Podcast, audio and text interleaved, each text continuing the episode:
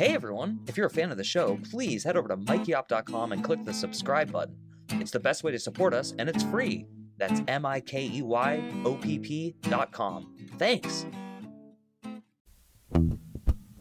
Hi, I'm Mike Oppenheim, and you are listening to Coffin Talk Exit Interviews with the Living, a weekly podcast that explores how our views on death affect the way we live our life. I'm very happy this week to have a very good and old friend, Mr. Uh, fake name Morgan, calling us from LA, and he is an attorney. And so today we're going to inspect the morality of a real live attorney, a profession that often gets a, in my opinion, bad reputation. So, Morgan, welcome. How are you? Good afternoon. I'm excellent. I'm excellent. Thank you for having me. Awesome. And uh, we're old friends, so we've had many talks before in the past, especially on car rides, about all things philosophical. But today I'm just going to kind of guide you into answering questions about it, and uh, feel free to say whatever you want and whatever your opinions are. And then hopefully we'll connect all that to the legal world, uh, both here in the United States and across um, Earth. So my first question would be uh, just so people can get familiar with you. Uh, how old are you? Where did you grow up? And what generation do you think you belong to? Uh, well, I'm 41. I grew up in uh, Philadelphia, so I'm originally from the East Coast. Now living here on the West Coast, and I don't know. I I think I'm Generation X. I consider that even though I was young in the 1980s, I consider that to be a lot of my formative years the movies the music kind of everything that was happening in the world in the 80s is where i kind of feel that my view of things was formed. And do you remember um, how young you were when you first decided you might be interested in a career in law? Uh, that depends on who you ask. Uh, i don't i don't remember saying it when i was uh, three years old but apparently i looked pretty good in a three piece suit and i like to argue a lot so uh, I may not have known it consciously, but I think subconsciously when I was very young. And uh, as far as like philosophy and morality goes, were you raised Jewish, or is that just more of a cultural title? I would say cultural. I've even had that conversation with people recently, and I think that that's the the official definition for the way that I do things. Is it's more cultural than anything else. So, do you at this stage of your life at 41, do you have any sort of like uh, dogmatic ideology you believe in, meaning like a term that you could apply to your philosophy? No, other than spirituality, other than saying to people, I'm a spiritual person, I believe in certain things, I believe in certain powers, but I don't have any formalized religion or system that it fits into. Got it. And um, do you remember when you started to use the word spirituality, when you started to even like have these concepts? No, definitely as an adult, uh, maybe maybe after college, after really stopping to think about what systems and things I believed in and what things I felt were superfluous or unnecessary or just, uh, I don't want to say theater, but were just meant for demonstrating belief to other people as opposed to having it yourself. Awesome. And sort of like similarly on topic to me, at least, um, since you're an attorney, you deal with the word or at least the concept of justice a lot. What does the concept of justice even mean to you? Uh, I think probably in the most simplistic terms for me, it just means fairness. It means getting some sort of result that is fair and reasonable to the people involved. And so I'm kind of picking your brain because I met you in college, and in college, you were transforming just like every person I knew, including myself, like in your identity and like who you are, becoming the person you want to be. So, how often did you feel that you were witnessing like injustice in your early formative years, all the way up until you decided to go to law school? I think probably a lot, never in a really dramatic way, but if I felt like I saw somebody not being treated fairly in a maybe just in a business transaction or maybe in a store, maybe just in the way someone was being spoken to, or dealing with getting uh, anything, uh, getting a car repaired, uh, purchasing something, just any situation where I felt like someone was not being treated with respect and was being taken advantage of, or uh, yeah, that's the best. That's the very general way to put it, I think. Good. You're not a man of few words, but you're also not one to drag on and on. And I love talking to you right now. This is like a very interesting interview for me because you're very concise, which is what I associate with attorneys. So I love it. I have a million endless questions, so you're you're doing a great job answering them, but I will never run out. It's what we're paid to do. My next question then would be like a kind of a combo question. Uh, you have spirituality on your side, and you have a concept of justice. Has your sense of justice been more informed by your spirituality, or has your spirituality been more informed by your justice? That's actually a very good question. I think probably my gut instinct is that the my sense of justice and and what is right and wrong or how how people should be treated especially within the system is probably guided somewhat by my my beliefs and my views of the universe and how it all kind of comes together.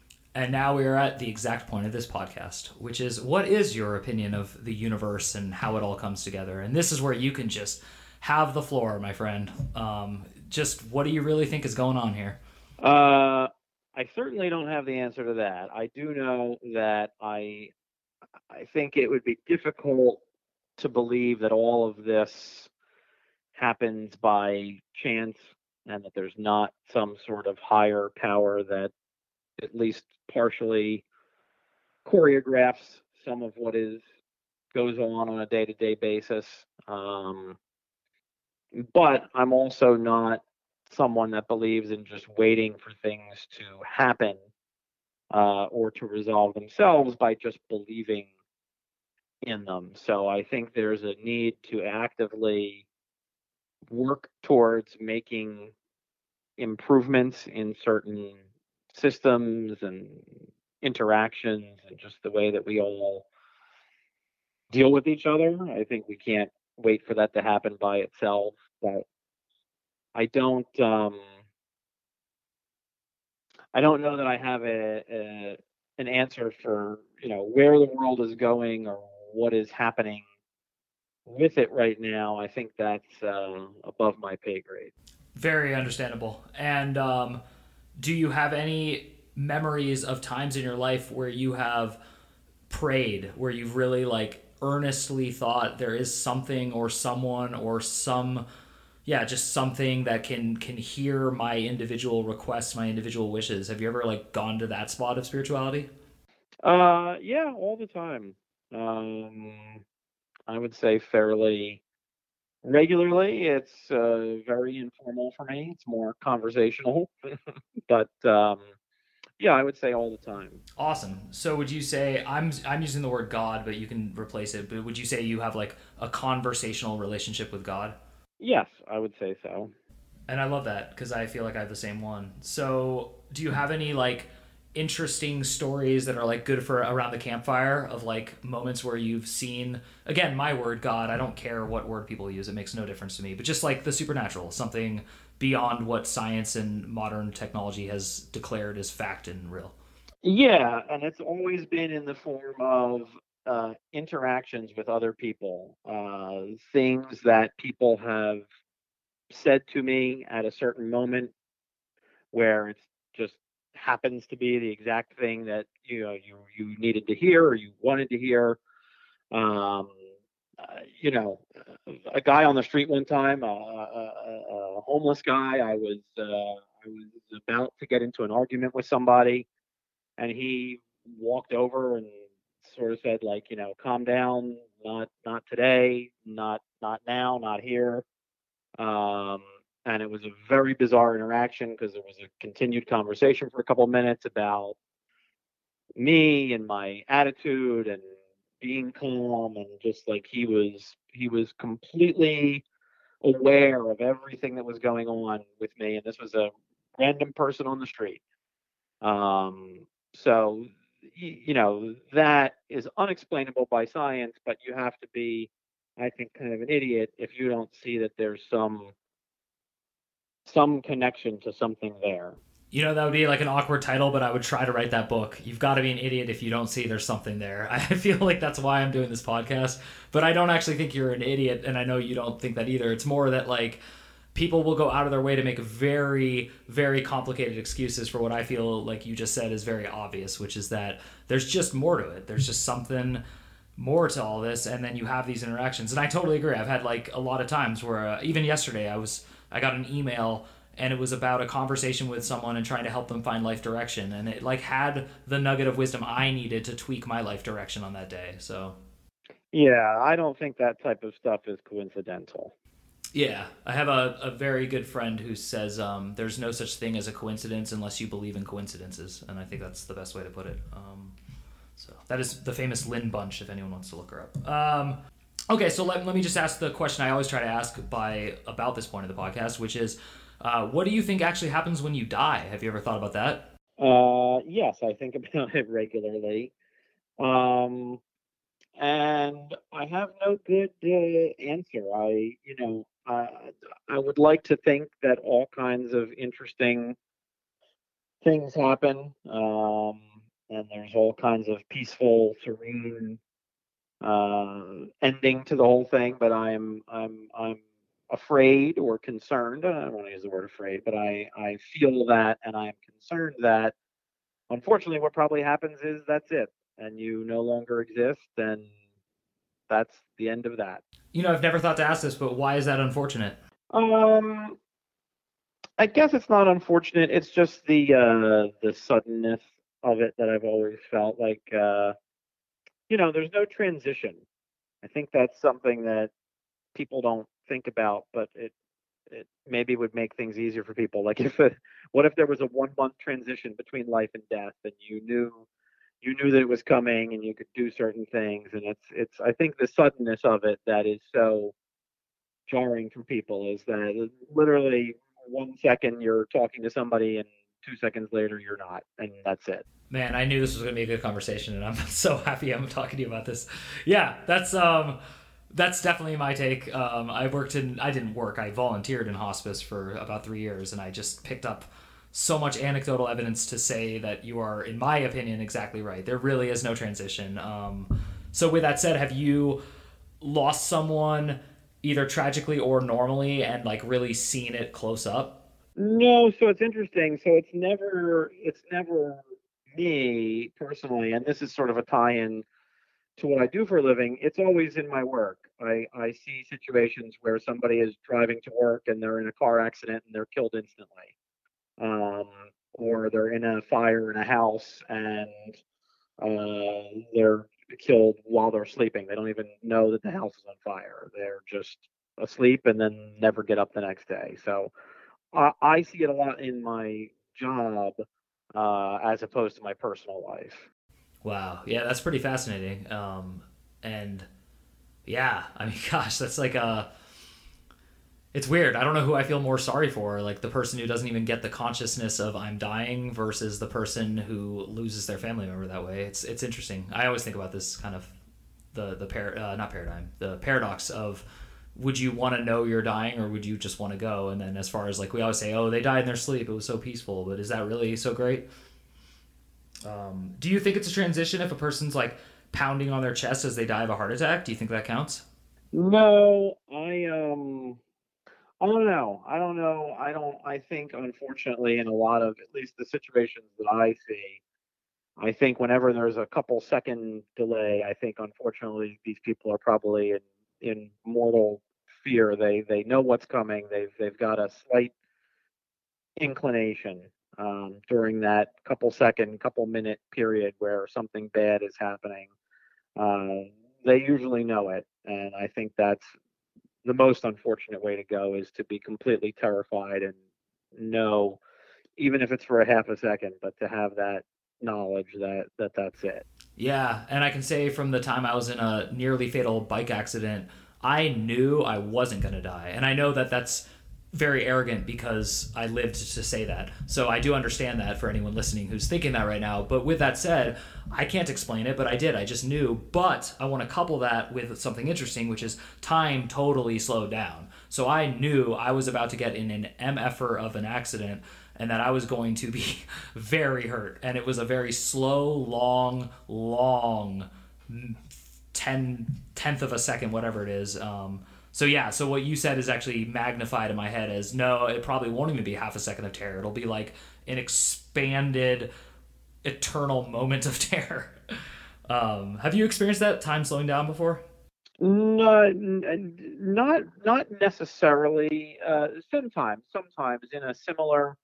I think in any sort of situation where you have a lot of adrenaline and there's something scary or alarming or tense going on, I think that things do sometimes slow down. But that's also it's it's dependent upon the person. Some people it speeds up. So some people it slows down, some people it speeds up. That's a great point. That's absolutely true. Yeah. Um, actually, I think that's probably has a lot to do with fight, flight, and stay. Um, so okay, so you were talking about law and you were talking about people dying. So and I want to get into kind of like morality of it all. So I'm gonna. I mean, it's a basic question, but I just want to double check. So is murder wrong according to your belief system, justice, and spirituality? Yes, according to my general, according to the the Morgan system, yes, uh, I would say so. Good. Um, so where does the Morgan system differ from the U.S. system?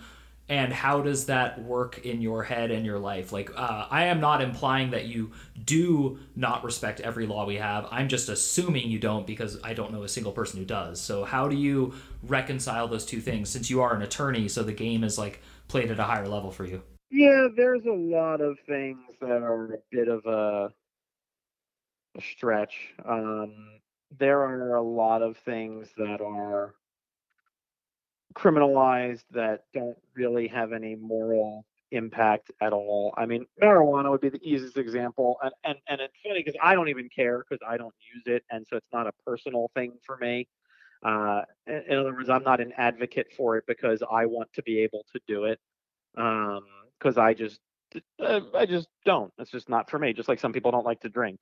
Um, but uh, you know, morally, no one in the universe, God, you know, aliens, the great spirit, whatever, whatever's running the whole show, no one cares if you want to smoke some weed. No, nobody cares.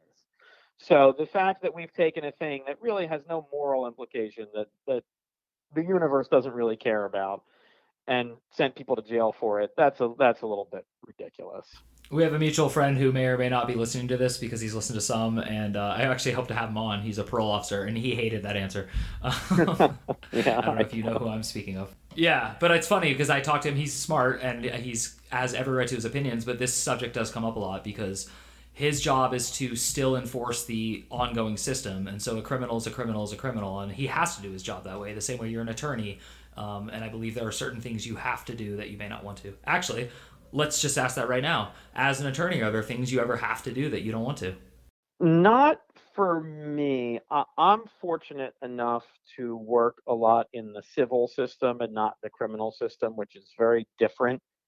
Um, we're not dealing with people being incarcerated. We're not dealing with the the harshness and the severity of the impact that a criminal matter has.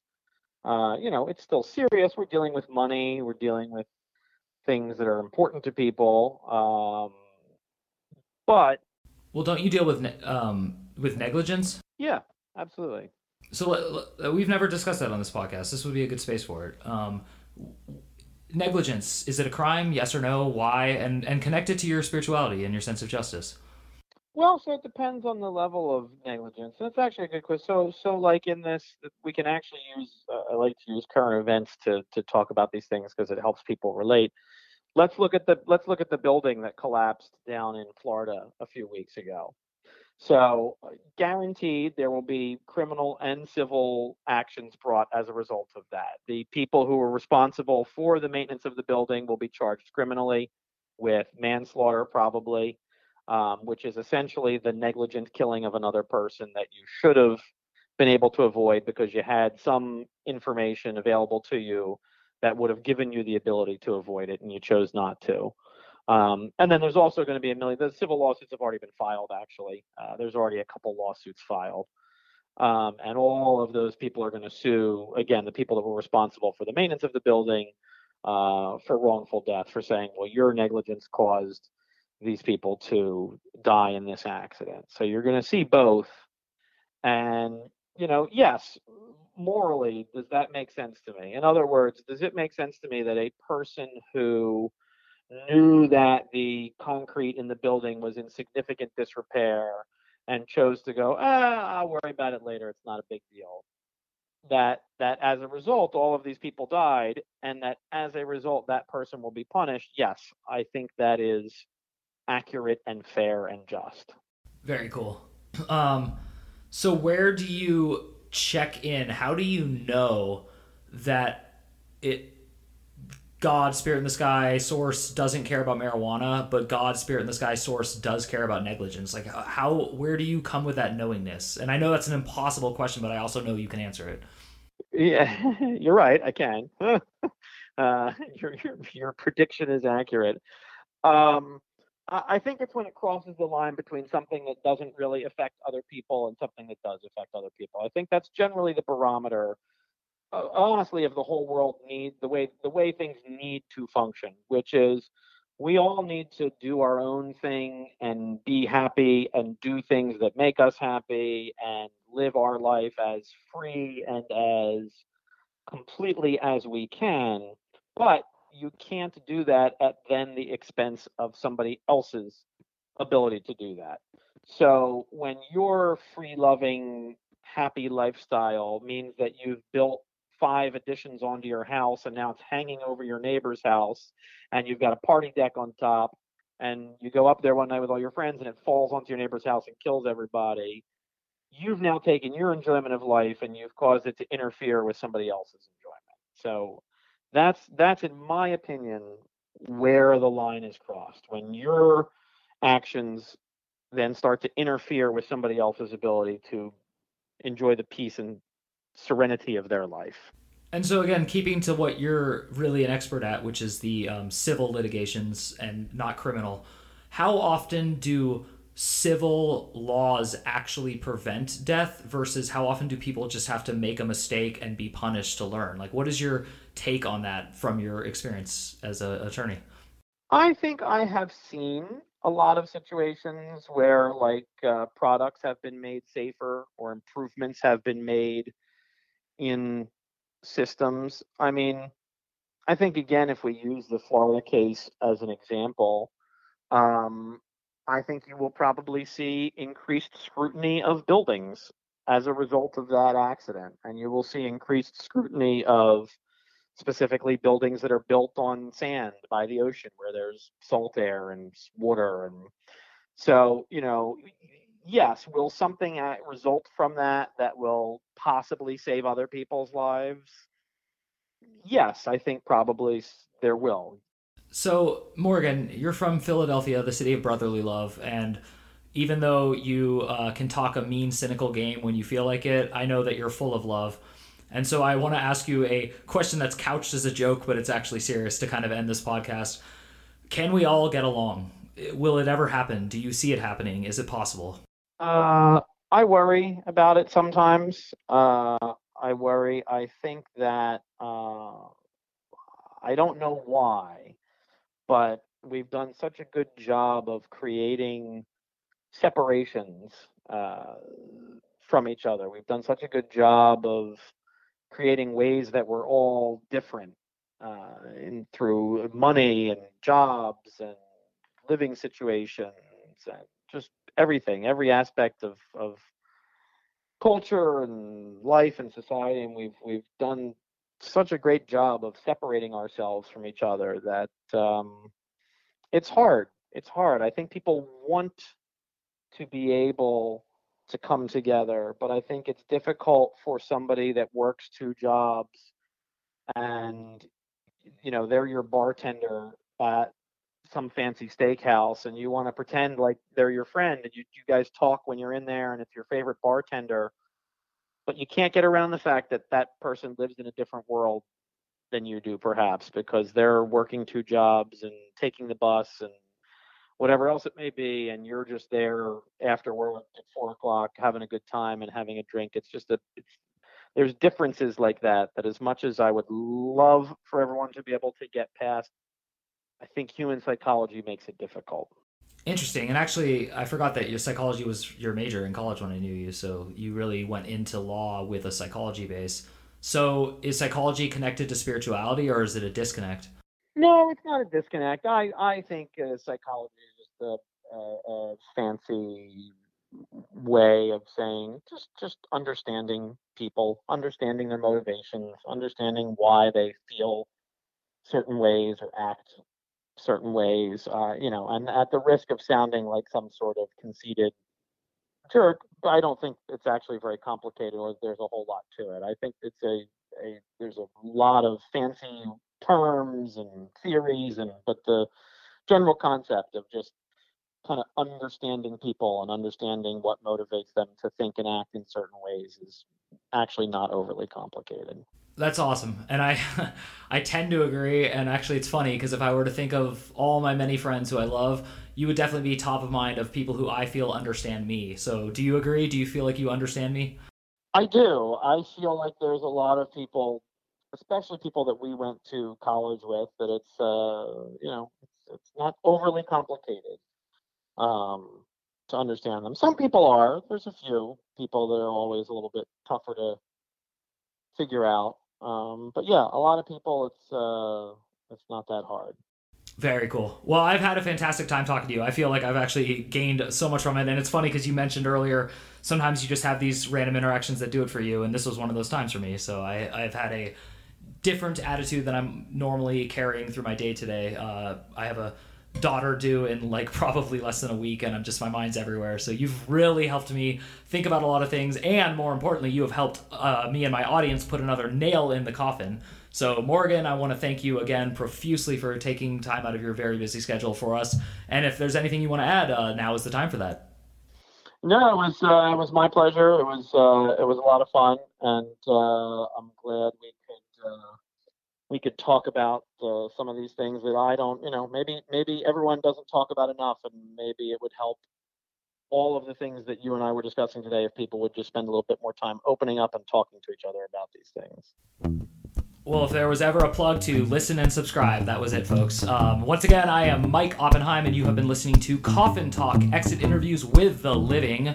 Uh, as always, we will see you soon.